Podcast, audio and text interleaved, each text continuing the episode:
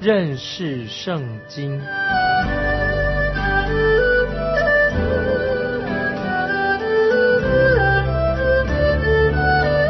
认识上帝的话，把上帝的话带到全世界。本节目是由认识圣经机构和环球广播电台联合制作，欢迎收听。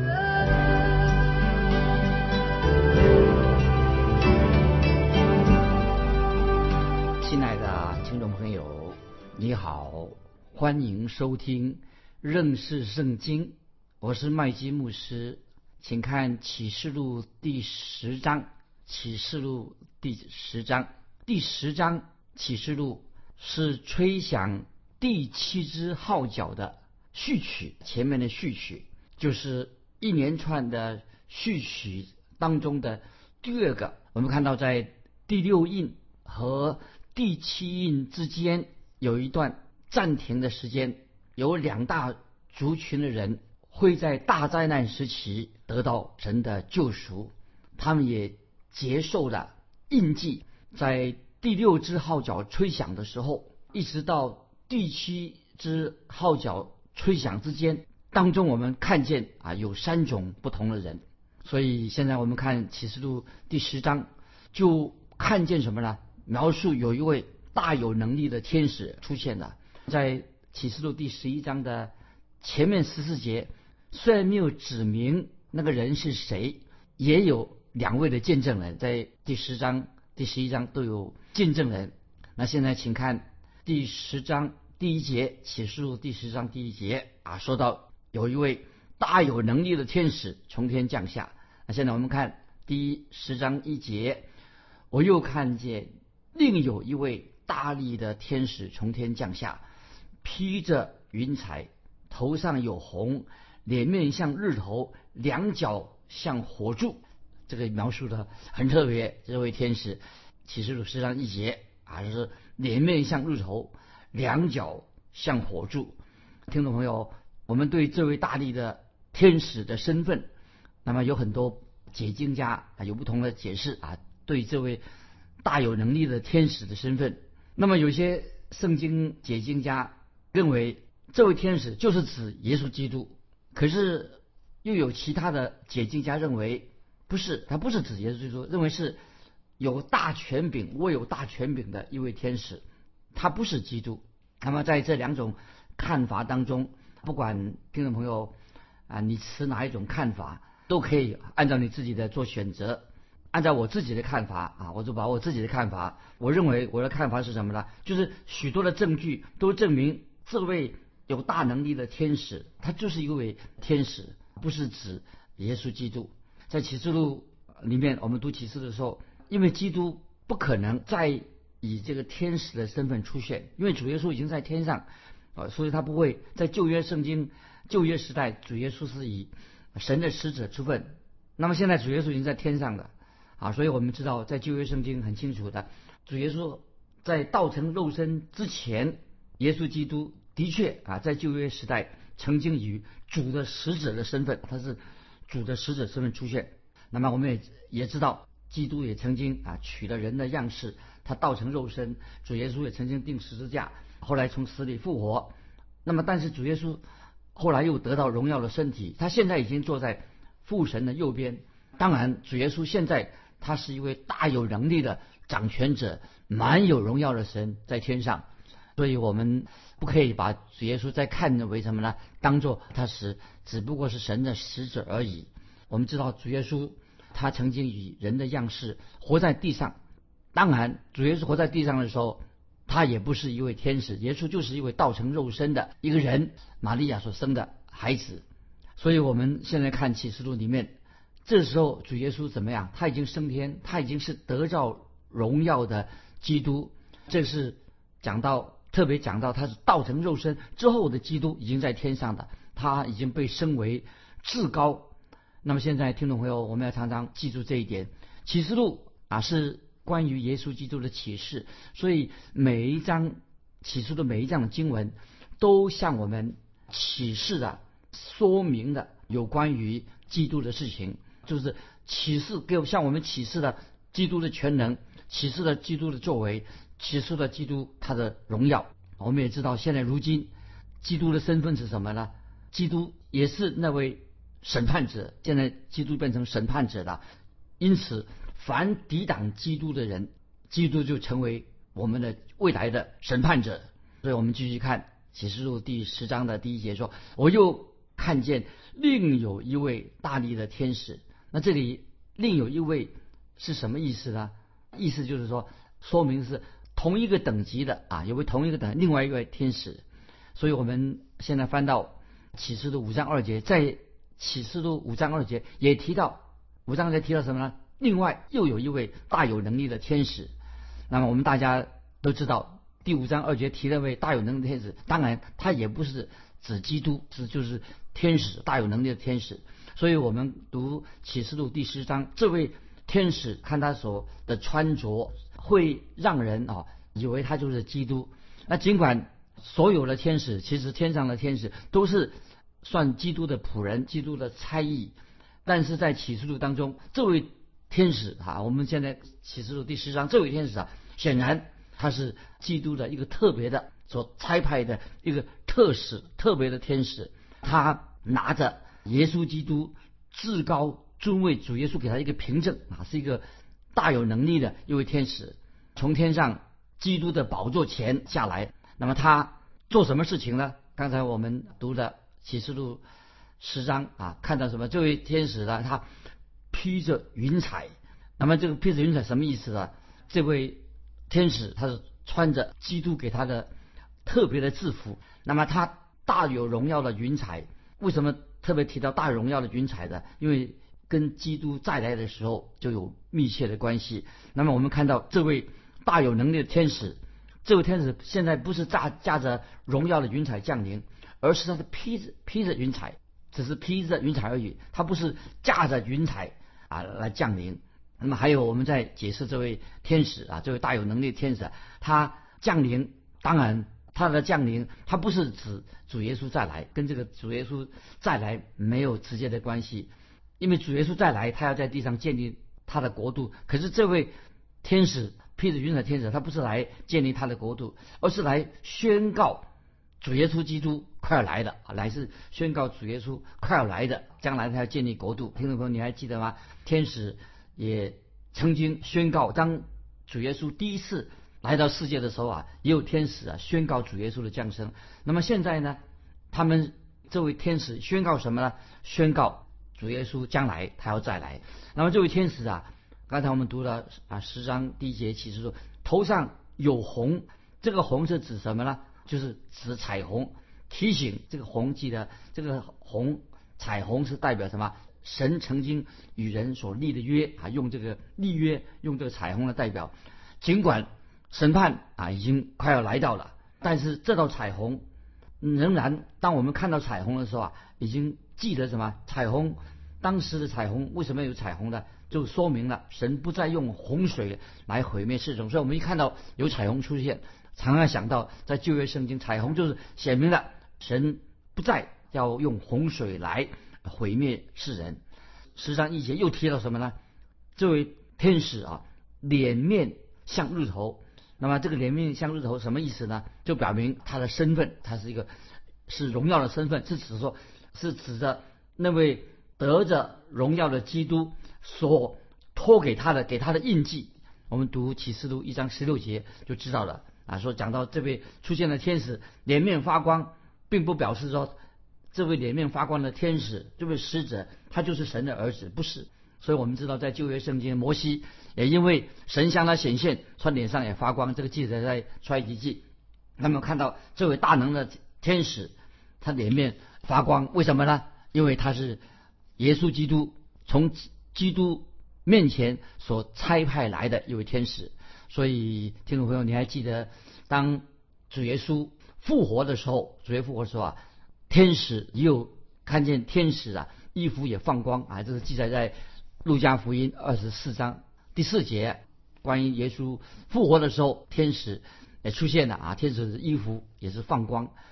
那我们再引用，先引用一一节经文，还是在启示录十八章十八章第一节啊。我们还是现在还是讲到天使的事情。启示录十八章第一节说到，天使是为什么会发光？是因着神的荣耀，所以他成为一个发光的天使，就像日月一样。所以启示录十八章一节说到，这天使是因神的荣耀而发光，那么像日月一样。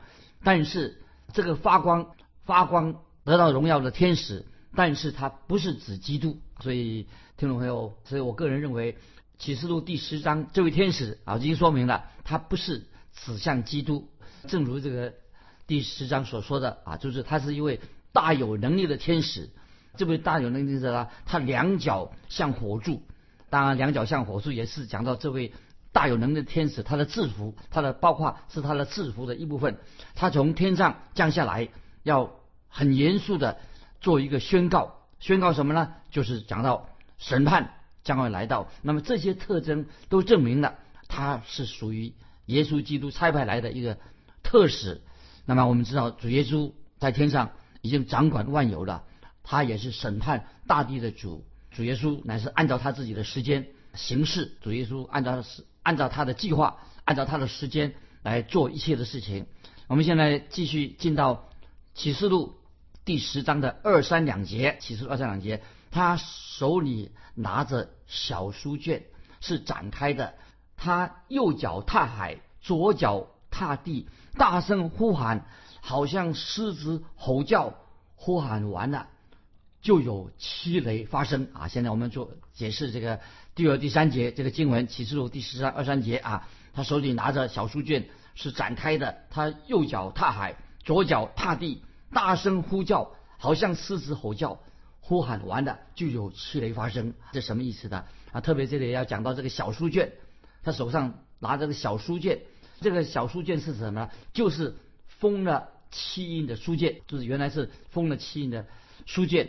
这是已经这个书卷已经摆在我们面前展开了。这个书卷本来是封了七印的书卷，那么是同一卷，跟这个这个小书卷跟封了七印的书卷是同一卷书，都是在父神的手中的书卷。这是记载在启示录五章一节。听众朋友特别注意，父神是怎么如何的把这个书卷交在主耶稣的手中呢？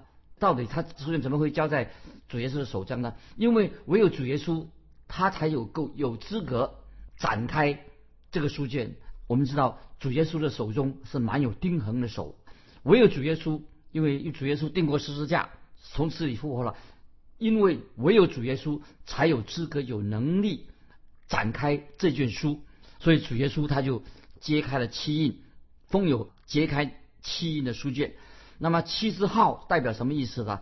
七字号乃是从书卷的一部分，七字号号角的吹响乃是书卷的一部分。那么其中啊，我们已经读过了，其中六只号角已经吹响了。当主耶稣揭开第七印之后，就将这个书卷交给这位天使，最后这位天使就把这个书卷交给使徒约翰，而且还要让约翰吃了这个书卷，很特别，还约翰吃了这个书卷。那么这个书卷什么意思呢？就是要说明这个书卷在这里所注明有什么意义呢？就是关于跟土地跟土地的所有权状有关系，讲到大地的所有权是属于主耶稣的，以及讲到主耶稣掌权的主耶稣他在大灾难的时期要审判。所以一个是讲到大地是属于主耶稣的，这个大地属于主耶稣的，而且主耶稣以及主耶稣掌权在大难灾难时期他要做审判的主。所以现在我们看到这个书卷已经展开了，已经说明什么？审判就快来临了。所以大家知道啊，审判终有一天会来到，而且很快的来到了。那么这个书书卷呢，就是交给天使的权柄，让他来宣告主耶稣他是大地的主，他是海洋的主。那么所以所以所以我们特别看到看到这位天使，这位主耶稣差派的天使，他一脚踏在海上，另外一脚踏在地上。这个目的是什么呢？就是宣告大地与海洋都是属于主耶稣的，主耶稣是创造万物的主，属都属于神的，也是属于主耶稣的。那我现在要引用利未记二十五章二十三节这些经文，当我们读利未记二十五章二十三节，读到什么呢？就是当神赐给以色列应许之地的时候，就指示那些以色列百姓，地永不可以卖，就是不不可以把那个地呀、啊，地不可永卖，不能够把那地呀、啊，为什么不能够把那个地永卖呢？利未记二十五章二十三节这里所说的。为什么地不可以永卖呢？因为地什么是属于神的，神自己的。所以利未记二十五章二十三节这样说：地不可永卖，因为地是我的啊，表示属于神的。那么这个利未记二十五章二十三又说：你们在我面前是客旅，是寄居的。意思是说明什么？土地是属于啊神的。亲爱的听众朋友，这里特别提醒听众朋友啊，也许你以为啊，今天你在地上拥有一个相当好的地产啊，你有房屋了，有土地的，那么手上也握有这个你的住屋的住房的所有权状，那么你有这个土地的契约啊，有个地契在你手上，那么你也花了为这个地啊花了很多钱，但是听众朋友，你会认为说这个土地是你的吗？这个房子就永远属于你的吗？如果你这样想的话，你就错了。这块地土，你这个所有权啊，你认为说现在已经属于你的。但是你所想的太简单了，我告诉你，很久很久以前，你认为你所住的房屋或者你这块土地是属于谁的呢？亲爱的听众朋友，记得你要记得，你的地产乃是什么？属于神的。这个你所拥有的地土乃是属于神的。所以听众朋友，不管你是何等人物，不管你是谁，你还没有把钱付钱付这个税付给神，因为这个土地是什么？原来是属于神的，因为大地跟其中所充满的所有的东西都属于神的啊！这是诗篇二十四篇第一节哦，你可以把这个经文记起来，说得很清楚。大地和其中所充满的属于谁呢？都是属于神的。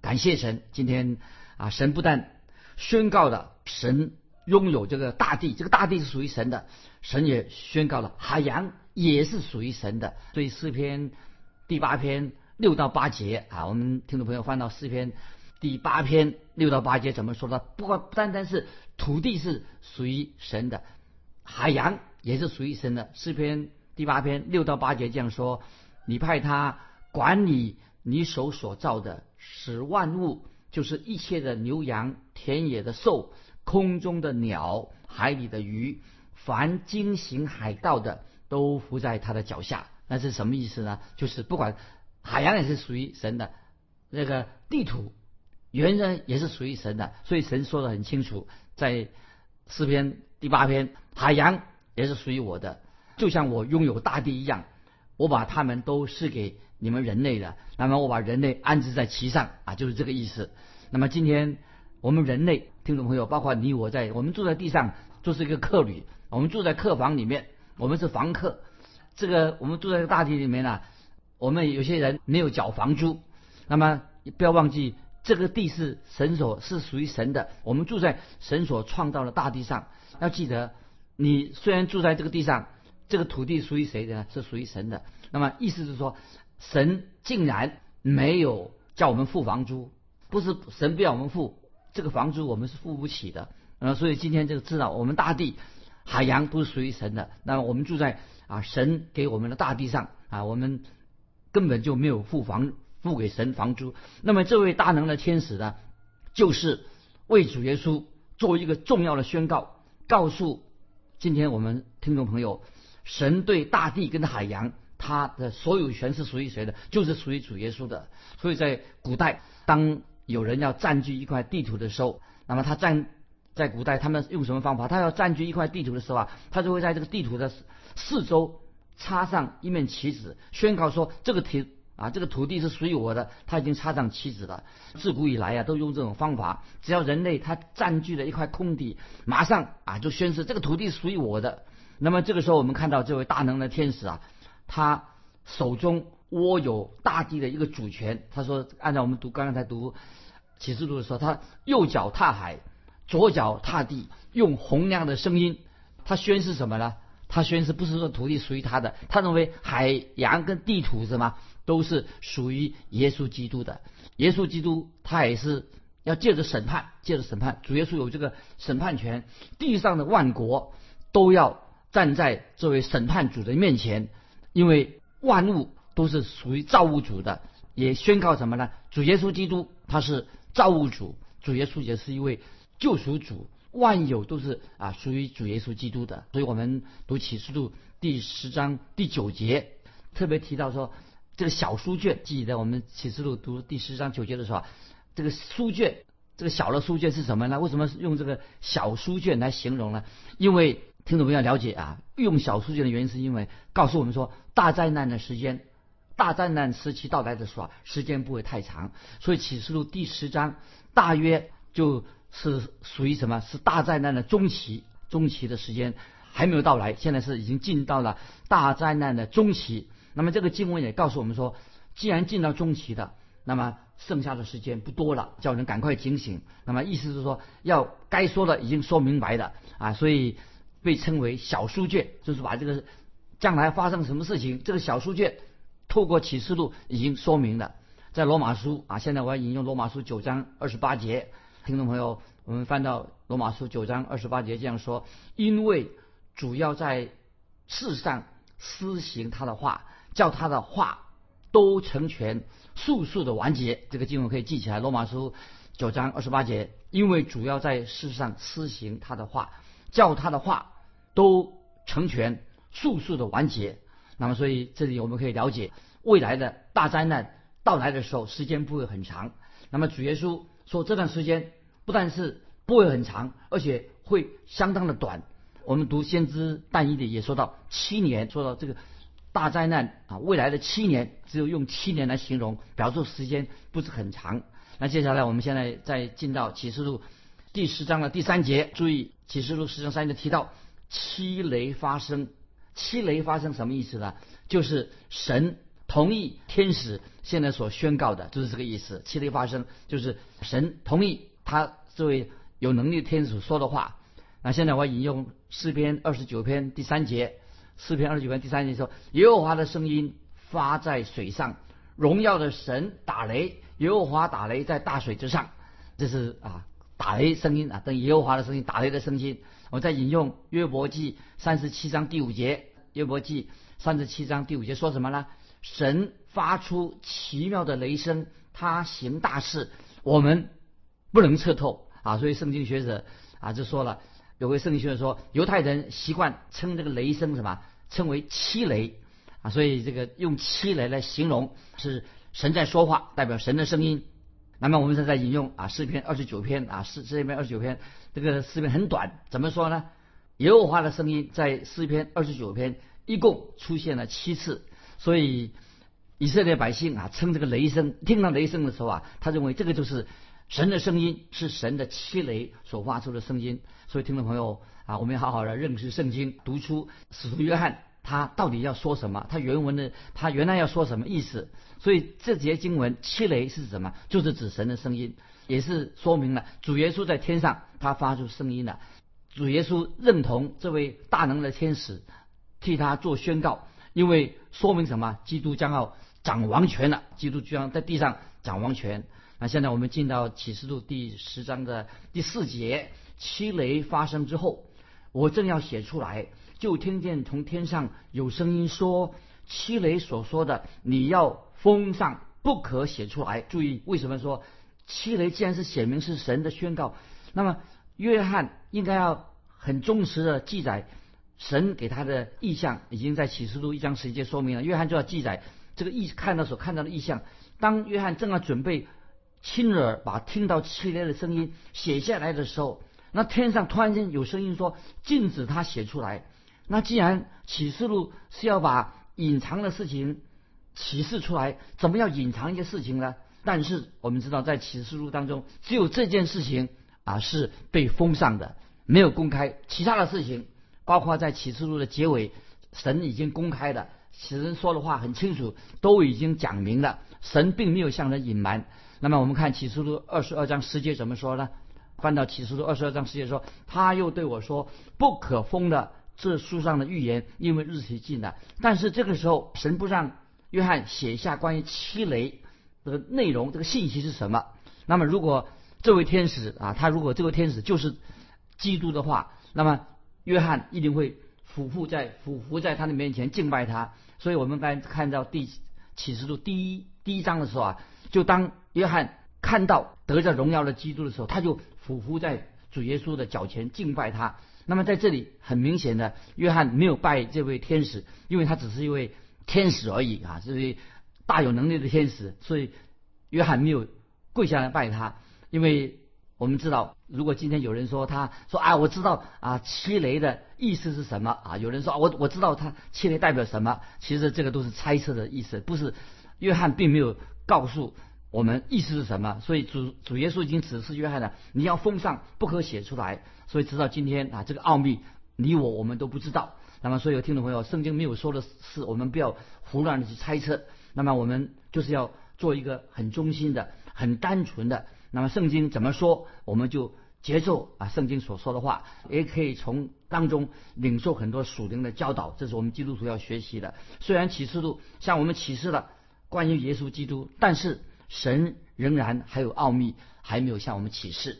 听众朋友，今天啊时间的关系，我们就分享到这里。最后我要问听众一个问题，这个问题是什么呢？就是神为什么向我们隐藏的一些奥秘？欢迎听众朋友来回答这个问题啊！来信可以寄到环球电台认识圣经麦基牧师收。愿神祝福你，我们下次再见。